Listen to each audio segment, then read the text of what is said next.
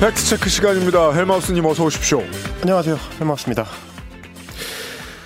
정말이에요. 막 중세 시절을 배경으로 한 영화예요. 네. 음. 곡기를 끊어. 음. 밥 갖다 주지 말라고. 그렇죠. 예. 근데 스마트폰 뺏어가려고 그러면 아 잠깐만 뉴스는 봐야지 어, 그렇죠. 라고 할 수 있습니다 네. 저희가 오늘 이제 스튜디오를 옮겨가지고 방송을 하고 있는데. 네 거리두기가 잘 되는 커다란 스튜디오로 왔어요 그러니까 약간 저 기분이 그 유럽 중세 시대의 고성의 저택에. 아 네 그렇죠 만찬장. 주인하고 이제 단둘이 식사를 할 때 서로 끝쪽에 앉아가지고 하는 것 같은. 왜냐면 인테리어가 이게 앞뒤가 잘 안 맞아요 이큰 스튜디오가 네 벽은 현대적인데 탁상은 어, 네 원탁 같은 게 코로나 전국이 또 이제 이런 색다른 경험까지 네. 하게 해준다는 그러네요. 생각을 하면서 그 지난 이제 주말 8.15 대규모 집회를 시작으로 해가지고 이번 주까지 계속 이제 집단 감염이 급격하게 확산이 되면서 그야말로 이제 전국이 쑥대밭이 되고 있는 상황입니다. 예. 어, 그런데 이제 더 쑥대밭이 된 곳이 그 오프라인 공간 말고 음. 온라인 공간. 가짜 뉴스들이 정말 무차별 살포되고 있는 온라인 공간이다. 유튜브 환경이다. 이런 생각을 하게 된 한 주였고요. 네. 그래서 저는 이제 이 얘기를 이번 주에 좀 제대로 한번 해봐야 되겠다는 생각을 해서 가져왔습니다. 어, 온라인에서 주로 지금 퍼지고 있는 얘기들이 방역 당국의 코로나 검사가 가짜다. 특정 교회나 혹은 뭐 특정 정치 세력을 겨냥해서 가짜 양성 결과를 막 엄청 쏟아내고 있다. 이런 어이없는 음모론들이 확산이 되면서 시민들을 더 혼란에 빠뜨리고 방역 체계를 유지하는데 굉장히 어려움을 초래하고 있는 그런 상황입니다. 오랫동안 농담으로 그런 얘기 많이 했었습니다. 요즘은 부모님이 이제 아이들 건사하는 것만큼이나 네. 부모님 관리하는 게 참 힘들다. 그렇죠. 부모님 손에서 휴대폰을 뺏을 수도 없고 음. 대개 와이파이를 끊어 놓으면 네. 셀룰러 데이터를 쓰셔가지고 돈 많이 나오게 하실 것이고 유튜브를 손에서 놓지 않는 부모님들 어떻게 하면 좋으냐 걱정 많이 했는데 네. 실제로 사회적으로 가장 많이 파장이 생긴 사건이 지난주에 일어나 버렸습니다. 그렇습니다. 사실은 이게 이제 모바일 혁명을 통해서 예전 같으면 정보 소외계층이었을 이 노년층들 이 어, 자신들만의 어떤 정보 네트워크를 구축할 수 있게 됐다는 거는 유튜브가 너무 잘한 일이에요. 그럼요 민주적으로는 굉장히 그큰 진전이죠. 어르신들로 하여금 모바일에 익숙한 세대로 탈바꿈 시켜놨어요. 그렇죠. 문제는 유튜브에서 뭘 보느냐지. 그러니까 이제 그거를 걸러지지 않은 가짜 정보들을 접하게 된다는 게 문제인 건데 네. 제가 이제 1년 전에 헬마우스라는 유튜브를 유튜버 활동을 시작을 할 때 걱정했었던 게 사실은 바로 이런 대목들입니다. 방송국에서 그 방송 작가로 일할 때만 해도 네. 제가 이제 유튜브 환경 안에서 퍼지고 있는 가짜 뉴스들의 규모가 상당하고 이 부작용이 크다. 이런 얘기를 지적을 하면 어 메이 소위 말하는 이제 메이저 매체의 종사자들은 항상 이런 대답을 했었습니다. 아니 저렇게 어이없는 말을 진지하게 믿는 사람이 얼마나 되겠느냐.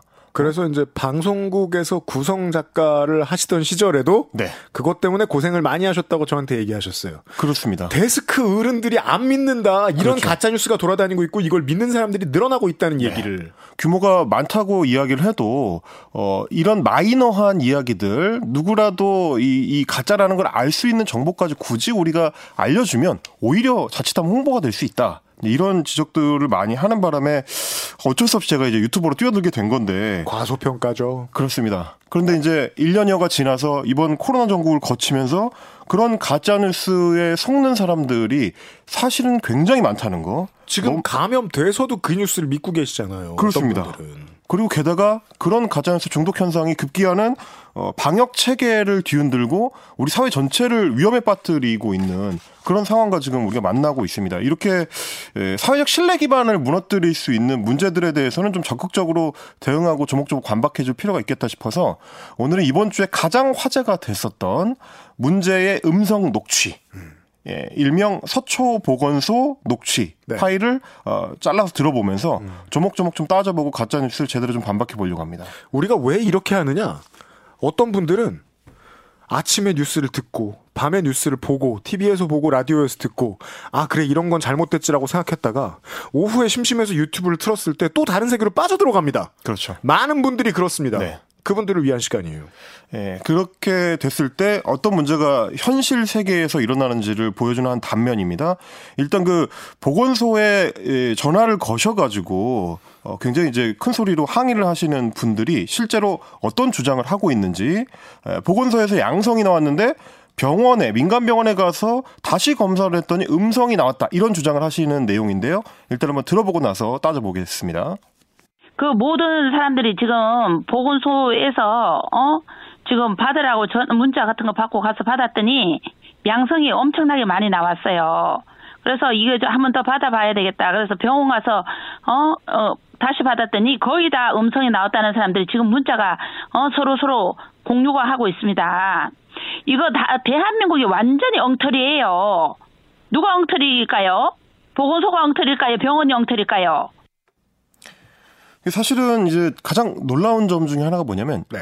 우리 이제 보통의 뉴스 시청자들 입장에서는 뉴스 청취자들이나 이런 분들 입장에서는 아, 이 주장이 너무 뭔가 굉장히 잘못돼 있는데 그러니까 당연히 고발성으로 이 파일이 유튜브에 올려졌을 거라고 생각들을 하실 거예요. 너무 화가 난 보건소 직원이 녹취를 해서 제보를 하지 않았을까? 그렇게 생각하시기가 쉬운데 정반대였습니다. 아닙니다. 그러니까 이런 주장을 하는 분들 입장에서는 이 주장이 사실이고 보건소 주, 어, 직원이 제대로 대응을 못하는 걸 봐라.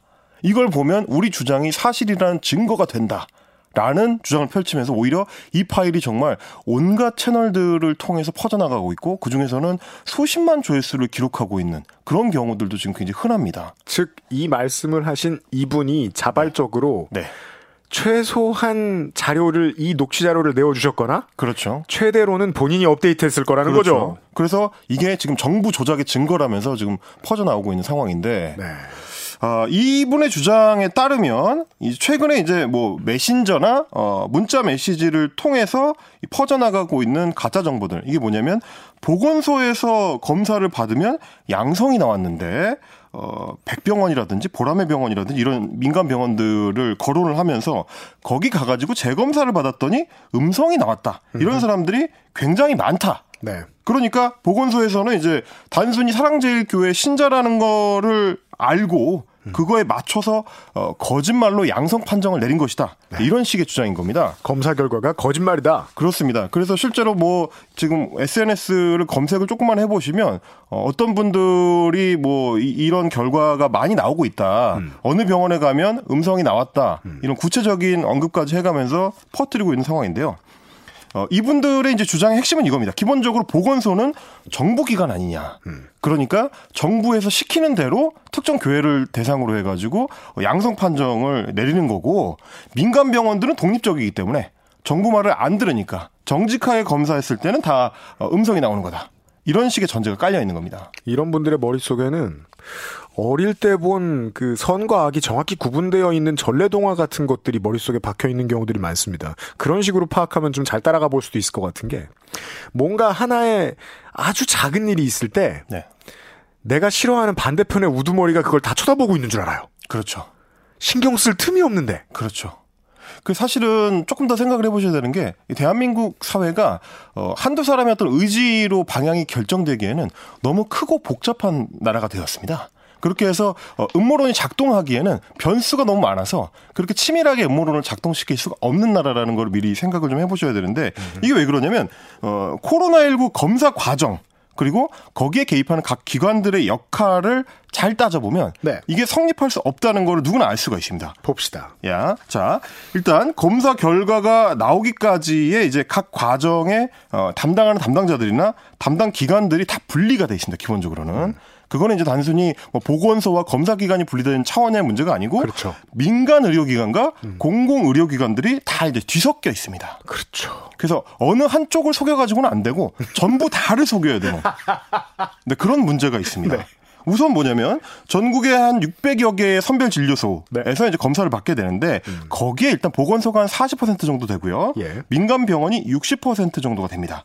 그러니까 지금 사랑제일교회 관련으로 확진을 받으시는 분들이 어 보건소에서만 확진 받으시는 게 아니고 민간 병원에서도 어, 엄청 많은 숫자가 어, 검사를 받고 확진을 받고 있다. 반박 사례가 너무 많은데 네. 그걸 일부러 지금 안 꺼내 놓으시는 경향이 있으시- 있으신 거예요, 지금. 대표적인 반박 사례가 뭐냐면 정작 전광훈 목사 자신입니다. 민간 병원 가서 확진 받았습니다. 그렇습니다. 아, 관악구에 있는 민간 병원에 가서 확진을 받으셨고요. 네. 어, 그렇기 때문에 보건소에서 무더기로 확진을 받고 있다라는 주장은 어, 반만 맞습니다. 왜냐하면 민간 병원에서도 무더기로 확진이 나오고 있기 때문이죠. 무슨 이, 문제는 예, 아닙니다. 이런 문제까지 같이 이제 고려를 하셔야 되고 네. 그또 하나는 뭐냐면 선별 진료소에 가셔가지고 그게 이제 보건소든 민간 병원이든 가서 어, 검체를 채취를 할때 네. 거기서부터 이미 역할이 구분이 돼 있습니다. 어떻게 구분이 돼 있냐면 검사를 받으러 가면 일단 문진을 하도록 돼 있습니다. 그렇죠. 그래서 지금 검사 받으러 온 사람이 어떤 경로를 통해서 혹시 의심자로 이제 분류가 된 건지 그래서 어 이런 뭐뭐 이제 기, 어, 체온이 어떤지 뭐 이런 상황들을 다 이제 체크를 하고 누군지 이런 걸 체크를 하게 돼 있죠. 네. 그 다음에 그분이 어, 음압 격리실로 들어가서 검체를 채취할 때 네. 그걸 채취하는 사람은 아까 문진했던 사람하고 전혀 다른 사람입니다. 그냥 받아가지고 건네줄 따름이에요. 그렇습니다. 이렇게 이제 그 의심자를 어, 들여보내는 역할만 이제 하게 돼 있기 때문에 검체를 채취하는 사람은 지금 들어온 사람이 어디 출신인지 혹은 어떤 경로로 여기로 오게 됐는지 이런 정보를 알 수도 없고 알 필요도 없습니다. 그럼요. 네. 네. 코하고 이제 이 구강 내에서 이제 검체만 뽑아가지고 어, 그걸 밀봉해서 전달하면 되기 때문에 네. 역할로 그것이 끝이기 때문에 어, 사랑제일교회 사람이니까 이 사람의 샘플은 내가 빼돌려야지 이런 생각을 할 수가 없습니다. 일단은 서로 알 필요가 없다. 네. 다만 그럼에도 불구하고 이런 뉴스를 믿으시는 분들 주로 이제 사랑교회 신자분들 많이 계실 텐데 네. 그분들은 다시 얘기하겠죠. 그래도 이런 내가 얘기를 들었는데 네. 보건소에 가면 우리가 누군지 알고 한다더라. 네. 보건소는 그럼 어떠냐? 그래서 제가 또 체크를 해봤습니다. 네. 그랬더니 뭐냐면 일단 애초에 보건소 내에는 어, 검사의 시작부터 끝까지 원스톱으로 처리가 되질 않습니다. 이건 다른 분들도 많이 들으셨으면 좋겠을 이야기예요. 굉장히 중요한 정보입니다. 어떤 과정이냐? 왜 그러냐면 보건소 내에는 검사 결과를 내놓을 수 있는 실험 시설이 없습니다. 음. PCR 시설에 검체를 집어넣고 어, 검사 결과를 돌려가지고 뽑아내야 되는데 네. 그 시설이 보건소에는 없기 때문에 어, 보건소는 채취한 검체를 외부에 있는 검사 기관으로 보내는 역할만 합니다. 생각해보면 중년 이상 분들은 다 아실만한 것인 게 네. 그게 피검사든 뭐든 간에 네. 검사 샘플은 보통 검사하는 곳으로 가서 그렇죠. 다시 예 모여가지고 처리됩니다. 별도의 기관이 보통 있죠. 네. 민간 병원 같은 경우는 이제 큰 병원 같은 경우는 자체 시설을 갖고 있는 경우가 종종 있지만 음. 보건소는 전부 기 외부 기관에다가 이제 검사를 맡겨야 된다. 이거를 보셔야 되고 또 하나 뭐냐면 그러면 어 밀봉된 검체가 검사 기관으로 갔을 때 음. 거기는 전부 공공기관이니까 혹시 거기서 일관적으로 이게 조작하는 거 아니냐라고 생각하실 수가 있지만 자 검사라는 검사 기관이 공공기관인 경우는 14개 시도의 보건환경연구원밖에 없습니다. 그 외에 112개에 달하는 민간 의료기관이 대부분 검사를 진행을 하고 있다. 검체 검사는 대부분 민간이다. 그렇습니다. 그러니까 이게 어, 여러분께서 보건소에 가셔가지고 검체를 채취를 받으셨더라도 그거를 판정 내리는 게 어, 공공기관인 보건소가 아니라 민간 기관인 민간 검사 기관일 확률이 훨씬 높다. 이렇게 생각을 하셔야 됩니다. 네. 입구가 보건소라고 해서 결과를 내놓는 것도 보건소는 아니다. 그렇죠. 네. 예, 이거를 생각을 하셔야 되고요. 네. 어, 그리고 제가 이제 이런 취재를 하면서도 좀 안타까운 게 어떤 게 뭐냐면, 음. 그, 좀 전에 이제 녹취에서도 그 말씀을 하셨지만, 어, 보건소가 정확하겠어요? 뭐, 민간의료기관이 정확하겠어요? 이런 식의 어떤 인식을 보면, 그동안 지금 6개월 넘는 기간 동안, 어, 의료 현장의 최전선에서 그야말로 이 몸을 갈아가면서 이 코로나를 몸으로 막아오신 그 보건소의 의료진들 입장에서는 우리가, 어, 환자들을 속이는 사람, 인 걸로 취급된다. 이게 얼마나 안타까운 이 상황입니까? 네. 이런 것도 한번 좀 생각을 해보셨으면 좋겠고 그리고 또 하나 네. 검체가 그렇다면 이제 검사 기관에 도착을 해가지고 PCR 기계에 들어가게 되면 어떻게 되느냐? 네. 그때부터는 실험이 진행되는 모든 단계와 과정이 기계에 기록이 되도록 돼 있습니다. 이거는 그냥 뭐 우리가 이제 PC 컴퓨터를 통해서 뭐 어, 숫자를 이 임의로 입력을 하는 뭐 엑셀 파일이나 이런 게 아닙니다. 꽤나 느려, 느려질 거예요. 그렇다면. 그럼요. 자동으로 입력이 되는 기계에 네. 자동으로 입력이 돼 있기 때문에 만약에 문제가 있다면 그 과정을 역추적해 가지고 모두 밝혀낼 수도 있는 그런 안전장치까지 다 있습니다. 음. 네, 이런 거를 생각하셔야 되고 네. 그리고 나서 검사 결과가 최종적으로 나오면 어떻게 되느냐? 어, 중앙 전산망에 바로 입력이 돼서 통합 관리를 받도록 돼 있습니다. 네. 그러니까 이런 것까지 다 생각을 했을 때 이 과정에 정부가 개입을 하려면 음. 민간이나 어 저 공공을 가리지 않고 모든 관계자들 단 한명한 명까지를 다 설득을 하거나 전부 매수를 하거나 전부 협박을 해가지고 아무도 밖으로 이 정보가 이 말하자면 이제 조작하고 있다는 정보가 새어 나오지 않도록 어, 하나의 마음으로 일심 동체가 돼야 된다. 이게 중요한 지점입니다. 근데 사실은 조작에는 너무 많은 사람이 들어가요. 너무 많은 사람이 들어가요. 심지어 이분들 중에서 아무도 배신을 하면 안 됩니다. 그렇죠. 사실은 그게 있을 수가 없는 일이라는 거는 우리가 이전에 어, 선거 조작 이 루머가 퍼질 때도 비슷한 얘기를 드린 적이 있습니다. 네. 그 과정에 너무 다양한 사람들이 너무 많이 개입을 하기 때문에 네. 일률적으로 조작하는 것이 불가능하다. 검체 검사만 하기도 바빠 죽겠는데 이걸 일일이 왜 조작합니까? 그 몇 건을 하루에도 수천 수만 건을 검사를 하고 있는데 말이죠. 네. 네. 이런 것들을 생각을 하면 음. 어, 양성이 음성으로 보건소에서 조작이 된다. 혹은 일부러 미리부터 그거를 준비를 하고 있다. 이런 게 불가능하다는 거를 아실 수가 있을 겁니다. 네. 자, 그렇다면 두 번째, 어, 두 번째 이슈에 대해서도 한번 일단 음성 파일을 들어보시고 이어서 말씀 나눠보시죠. 그분 양성 그분들 양성 판정 받고 움직였다는 건가요? 병원으로 갔어요. 바로. 그러니까 양성 판정을 받고 움직이셨다는 거네요. 그쵸? 양성 판정 연락을 받으셨는데 움직이신 거잖아요. 그쵸? 그래서요.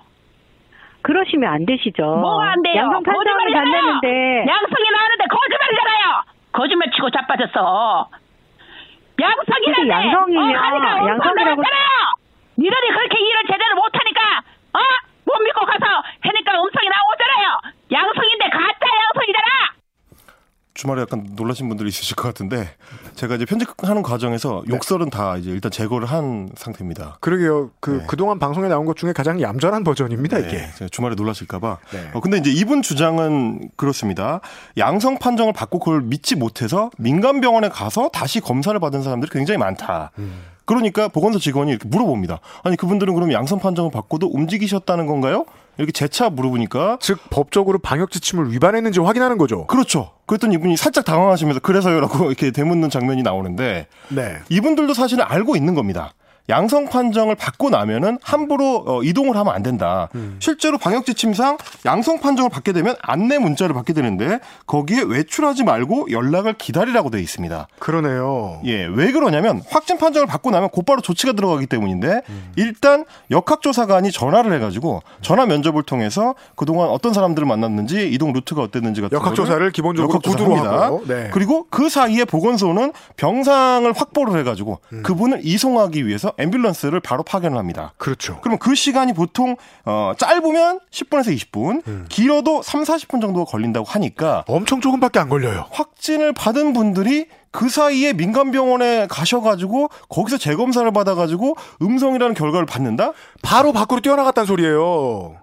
어, 물, 일단 물리적으로 불가능하지만. 그래서는 안 되고요. 예, 그래서 안 되고요. 그리고 만약에 집을 탈출해서 다른 병원으로 가신다. 네. 그러면 당장 어, 수배가 떨어질 가능성이 굉장히 높습니다. 그렇게 되어 있습니다. 네, 보건소 입장에서는 네. 어, 이제 이분을 이송하기 위해서 연락을 했는데 연락이 안 됩니다. 음. 밖에 있습니다. 이렇게 되면 네. 그분이 어, 병체를 여기저기 옮길 수가 있기 때문에 음. 바로 수배를 해서 이제 말하자면 이제 어, 확보를 해야 되는 상태가 되죠. 그러니까 이렇게 보죠. 뭐 지역에 따라서 네.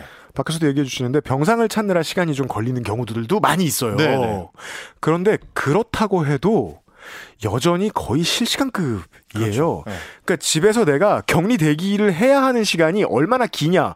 라고 생각하면 그렇게 길지 않아요. 그렇죠. 길다고 해도 시민의 한 사람으로서 협조를 했어야 하는데 사실상 거의 바로 뛰어나갔다고 봐야 되거든요, 이분이. 근데 그거를 만약에 무시를 하고 뛰어나가신다. 그러면 이번에 이제 포항 환자의 경우처럼 수배가 돼가지고 자칫하면 이제 체포가 될 수 있는 그런 상황이고. 네. 그리고 그렇게 수배가 된 사람이 떴는데 음. 민간병원에 그 사람을 재검사를 해준다? 이것도 있을 수가 없는 일입니다. 네.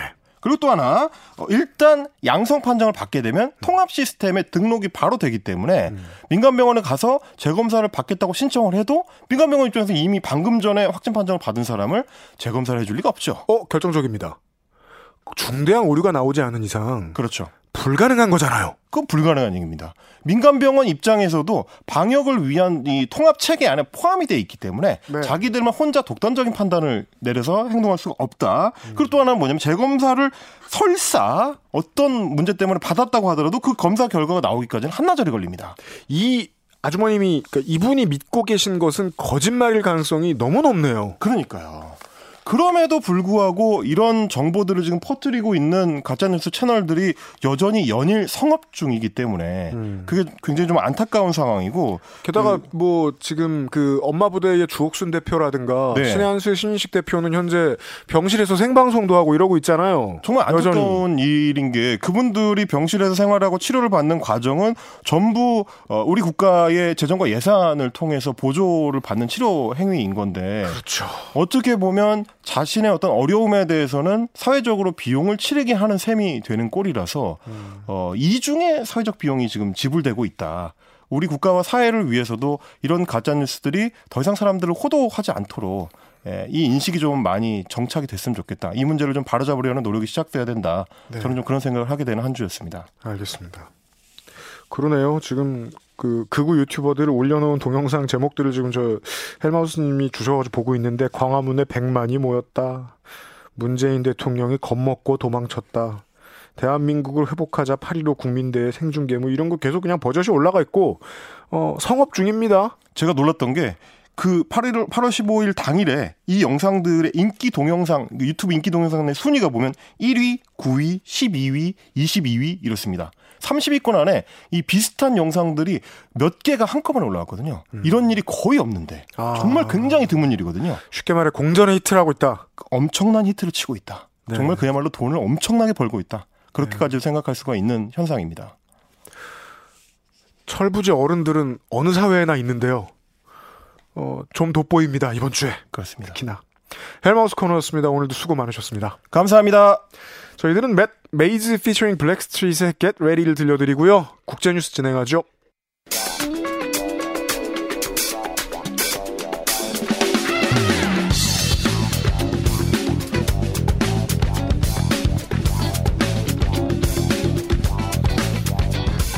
주말엔 국제뉴스 시간입니다. 지난주까지 인문결연구소의 임상훈 소장이 수고해 주셨지요. 오늘 저는 새 파트너를 맞이하게 되는데 상황이 상황이라 사실 저희 제작진들도 조심하고 있거든요. 이번 주는 통화로 합니다. 조윤주 외신캐스터 만나 뵙는 건 다음 주에 하기로 하죠. 그렇지만 반갑습니다. 안녕하세요. 네, 안녕하세요. 자, 시간이 많이 남지 않아서 빨리 진행하겠습니다. 미국 네네. 대선 관련 소식 뉴스가 많습니다. 왜냐하면 조 바이든 음. 전 부통령이 대선 후보를 수락하는 연설을 대선에 지금 세 번째 도전하는데 처음 해봤거든요, 이번 주에. 네, 맞습니다. 네, 전당대회 마지막 날이 20일이었고요. 조 바이든 전 미 부통령이 민주당 대선 후보 지명 수락 연설했습니다. 네. 말씀하신 것처럼 1988년, 2008년, 네, 그리고 2020년 세 번째 도전 끝에 민주당 대선 후보가 됐는데요. 정치에 입문한 지 50년 만입니다. 50년 아. 전에는 최연소 상원 의원의 기록을 가지고 있었던 사람인데. 맞습니다. 네. 이런 거 보면 참 인생을 알 수가 없죠. 그때는 얼마나 주목을 많이 받고 맞습니다. 그랬을 텐데 세월이 참 많이 걸렸습니다. 네. 피트 이제- 뭐한 50년 뒤에 대통령 후보가 될지도 몰라요. 네. 네. 그렇습니다. 그래서 이 바이든 후보가 이번에 이제 미국 상황에 대해서 뭐 코로나19가 유행하는 그런 상황 그리고 대공황 이후의 최악의 경제 경제 위기 또 조지 플로이드라는 그 흑인 남성이 사망했잖아요. 백인 경찰의 가- 그 이제 체포 과정에서 그래서 어 미국에서 인종 문제 또 기후 변화 이런 것들을 얘기를 하면서 퍼펙트 스톰에서 치러지는 대선이다 이렇게 말했습니다. 그러면서. 네. 음, 이제 트럼프 대통령과 자신의 가장 큰 차별점은 자신은 미국 국민들을 하나로 합치겠다. 우리 단합할 수 있다. 이렇게 말하면서 자신에 대해서 지지를 호소했고요.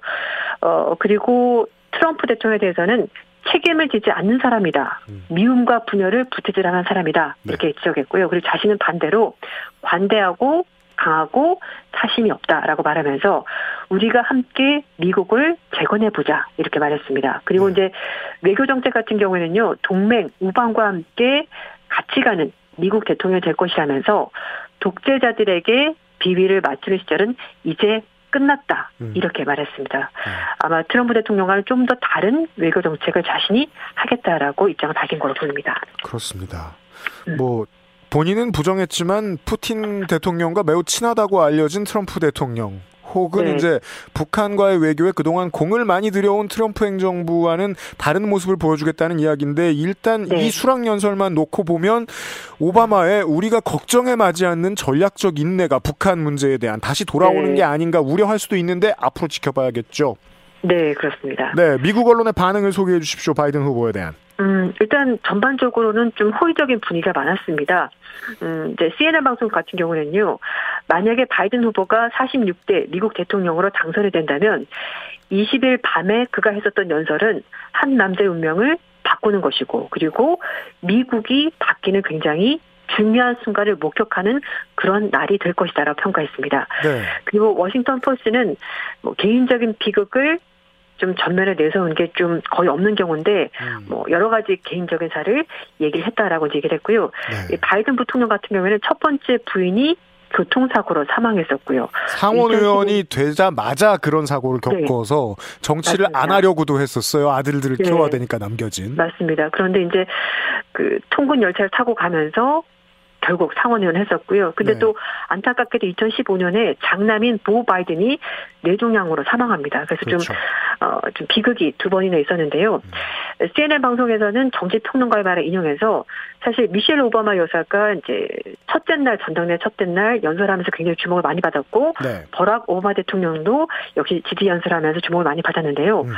예상과 달리 두 사람보다도 조 바이든이 훨씬 더 연설을 잘했다라고 말하면서 개인적인 고통, 좌절, 삶의 이야기를 국가와 연결시켜서 연설을 상당히 그렇습니다. 잘했다라고 평가했습니다. 그리고 네. BBC 같은 경우에는요, 그가 정치인으로 거의 반세기를 살아오면서 음. 수천 번의 연설을 했겠지만 금요일, 그러니까 목요일 밤, 20일 밤의 그의 연설은 정말 힘 있는 연설이었다 이렇게 그렇죠. 평가했습니다. 이것이 의미가 있는 게 지난 경선 기간 동안도 혹은 본인의 네. 아주 긴 정치 생활 동안 내내 음, 아, 가장 밝은 스포트라이트가 언론의 스포트라이트가 조 바이든을 네. 직접 비춰준 적이 거의 없다고 봐야 했을 겁니다. 항상 맞습니다. 이인자의 네, 이미지였는데 이번에는 측면 사격을 측면 지원 사격을 오바마 내외가 열심히 해줬음에도 불구하고 조 바이든에 네. 좀더 많이 힘이 실렸어요 언론이 봤을 때. 맞습니다. 네. 네, 그렇고요. 그 어, 지금 나와 있는 지금은 뭐 바이든 후보가 가장 그 강할 때인데 바이든 후보와 트럼프 대통령의 지지율을 좀 확인해 보죠. 근데 사실 이제 코로나가 이제 유행을 하고 또 미국에서 확진자 사망자가 전 세계에서 가장 많이 발생하면서 트럼프 대통령의 지지율이 좀 떨어졌습니다. 네. 그런데 이제 다시 좀 격차를 좁히는 그런 모습인데요. 그렇습니까?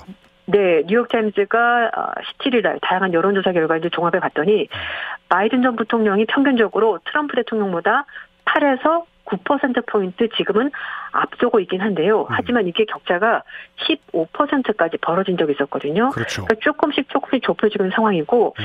그나마 지난 11일 날 바이든 전 부통령이 자신의 러닝메이트로 흑인 여성인 카멜라 해리스 의원을 어, 낙점을 하면서 네.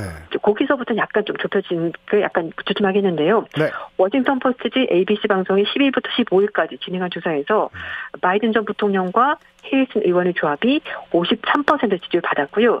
트럼프 대통령과 펜스 부통령은 41% 지지를 받았습니다. 그리고 입소스와 로이터 통신이 공동으로 등록 유권자 1,178명 대상으로 14일부터 20일까지 실시한 조사에서는요. 바이든 후보 지지율이 48%, 트럼프 대통령 지지율이 40%. 그러니까 전반적으로 8에서 10% 격차를 아직까지는 유지하고 있습니다. 네. 흔히들 이야기하는 이제 뭐 네. 두려워서 다시 지지율이 반등하는 뭐 콘크리트 음. 지지자들이 다시 한번 뭐 어, 열심히 네. 모여드는 이런 상황을 지금 트럼프 캠프 쪽은 원하고 있겠고 아직까지는 오차범위 바깥에서 바이든 캠프가 네, 맞습니다. 아, 예, 앞서고 있는 상황이고요. 네. 자 러시아 뉴스가 하나 있습니다. 그 언제였던지 제가 정확히 기억이 나지 않는데 러시아 연방보안국에 있었던 예전 그 요원이 아, 현재 정부의 부패를 고발하는 책을 냈다가 아, 네. 절대로 자연 상태에서는 있을 수 없는 방사능이 들어간 홍차를 우연치 않게 마시고 암살당한 사건이 매우 유명한 사건이 있었어요. 네, 2006년이었었죠. 예. 그 사건이 다시 떠오르게 하는 일이 지금 러시아에 있었어요. 그죠? 네, 맞습니다. 어, 지금 말씀하신 사람은 그 연방보안국 요원이었고요. 지금 이 사람은 반체제 인사인 알렉세이 나발리인데요. 네. 지금 의식 불명 상태이고 치료를 위해서 독일로 가는 비행기에 몸을 실은 상황이라고 CNN 방송이 전했습니다. 그렇습니다. 아, CNN 방송은 나발리가 아, 이제 항공기를 타고 독일로 가고 있는 중이다라고 밝혔는데요. 지난 20일 날 시베리아에 있는 톰스크 공항에서 블랙티 한 잔을 마신 다음에 비행기에 탑승했는데 블랙티는 홍차죠. 네, 네. 그렇습니다. 발효홍차. 네. 어, 네, 기내에서 갑자기 의식을 잃고 쓰러졌고 그래서 음. 비행기가 원래 모스크바까지 가는 거였는데요. 거기까지 가지 못하고 톰스크와 모스크바 중간에 있는 옴스크라는 곳에 비상 착륙을 했고 병원으로 옮겨졌습니다. 나발리 측 인사들은 그가 독극물에 중독된 것 아니냐라고 의혹을 제기했습니다만 네. 병원의 의사들은 독극물 흔적을 찾지 못했다라고 밝혔습니다. 나발리는 변호사 출신이고요. 2008년에 러시아 국영기업 비리를 고발하면서 유명해졌고 진보당 대표를 맡았었고 그러면서 이제 트럼프 대, 아니, 푸틴 대통령과 대립각을 세우면서 네. 반 푸틴 운동을 강력히 하면서 여러 차례 투옥이 됐었습니다. 근데 이번에 독일로 어, 이송하는 과정은 독일의 인권단체인 Cinema for Peace라는 단체가 이렇게 중간에 에, 이제 좀 힘을 써주면서 가는 것으로 그렇게 알려져 있고요. 네. 한편 앞서서 안겔라 메르켈 독일 총리도 요청이 있다면 병원에서 나발리를 치료할 수 있도록 도와주겠다 이렇게 밝혔고 마크롱 프랑스 대통령도 모든 것을 지원할 준비가 되어 있다라고 밝혔습니다. 네. 어, 이게 전력이 없던 것도 아니고 사실 외신에서는 강하게 의심한다는 이야기가 많이 나오고 있고 우리가 네, 이제. 러시아에 대해서 많이 가지고 있는 오해 중에 하나가 이곳은 왠지 야권이 없을 것 같고 네. 민주화를 바라는 시민들의 조직적인 움직임도 없을 것 같다고 생각하는데 전혀 그렇지 않잖아요. 네, 지지자들은 맞습니다. 당연히 이 사람이 독극물에 노출됐을 거라고 의심하고 있겠죠. 왜냐하면은 이게 처음이 아니거든요. 네. 나발리가 작년 7월 달에 허가받지 않은 시위를 주도한 혐의로 한 달 동안 구금된 적이 있었는데요. 구금된 상태에서 갑자기 급성 알레르기 반응이 나온 겁니다. 네. 병원에서는 그가 피부에만 걸린 거다라고 진단했는데 나발리의 주치의는 그게 아니고 독성을 가진 어떤 물질에 노출이 된 것 같다 음. 이렇게 얘기를 했습니다. 그래서 이번 일도 약물 중독과 관계가 있을 것이고 그가 워낙 강력하게 푸틴 대통령을 반대했기 때문에 러시아가 푸틴 대통령의 정적들을 제거하는 방식으로 나발리를 제거하려고 한 것 아니냐라는 얘기가 나오는 거고요. 말씀하신 것처럼 2006년에 전직 러시아 연방요원이 독극물인 폴로늄이 든 차를 마시고 결국 사망한 일이 있었고요. 가장 최근은 2018년에 러시아 정보기관 출신의 이중 스파이 세르게이 스- 어, 스크리팔 부부가 영국에서 독극물의 일종인 노비초크에 노출이 됐다가 진짜 구사일생으로 네. 살아난 적이 있었거든요. 그래서 아마 이번도 비슷한 일이 벌어지는 것 아니냐라는 우려가 계속해서 나오는 겁니다. 알겠습니다. 아, 러시아 얘기 여기까지 하고요. 오늘을 끝으로 이스라엘과 아랍에미리트 연합의 이 외교 정상화에 대한 얘기를 짤막하게 좀 정리를 해보죠. 네. 13일이었는데요. 트럼프 대통령이 이스라엘과 아랍에미리트가 완전한 관계 정상화에 합의했다면서 3자 간의 합의 내용이 담긴 성명을 공개했습니다. 네. 어, 트럼프 대통령, 네타냐후 총리 그리고 어, 아랍에미리트 아부다비 왕세자 이렇게 세 명이 예, 직접 참석해서 어, 이제 평화 협상에 서명을 했는데요. 네. 투자, 관광, 직항 노선, 보안, 통신, 기타 여러 가지 문제에 대해서 양해 협정을 체결하기로 했습니다. 네. 아, 이스라엘 언론 측에서는요, 이스라엘과 아랍에미리트 협약을 아랍 국가들과 어떤 새로운 관계가 앞으로 형성되는 것을 의미할 것이고, 음. 오만, 바레인, 카타르에서 이스라엘과 개별적인 협약을 추진하도록 허가하는 거다. 중동 지역과 이스라엘과의 새로운 관계가 생겨나게 될 것이다라고 굉장히 긍정적으로 보도했습니다. 말씀해주신 나라들의 이름을 다 들어보니 다 수니파 국가들입니다. 그죠? 맞습니다. 그래서 이제 얘기를 하는 것이 시아파 종주국인 이란이 중동 지역에서 영향력을 확대하자 아, 수니파 종주국이 나서면서 이란을 견제하기 위해서 이스라엘과 이렇게 외교 관계를 음. 복구하는 것 같다 이렇게 얘기를 하고 있습니다. 어뭐 이스라엘 언론 측에서는 사우디와 이란 간의 긴장이 고조되면서 네. 이란을 적대시하는 사우디와 이스라엘의 이해가 맞아떨어지면서 음. 이번에 협약이 체결된 것이고 그래서 걸프 지역의 다른 나라들도 역시 이스라엘과 앞으로 추가로 평화협정을 체결할 가능성도 있다라고 밝혔습니다.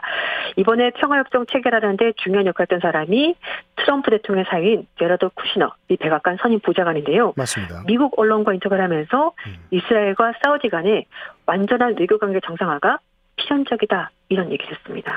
그렇습니다. 사우디는 또 미국이 하라는 대로 해주고 싶지만 사우디 나름의 이유는 있거든요. 이스라엘하고 함부로 문을 열어 제끼고 할 수 없는.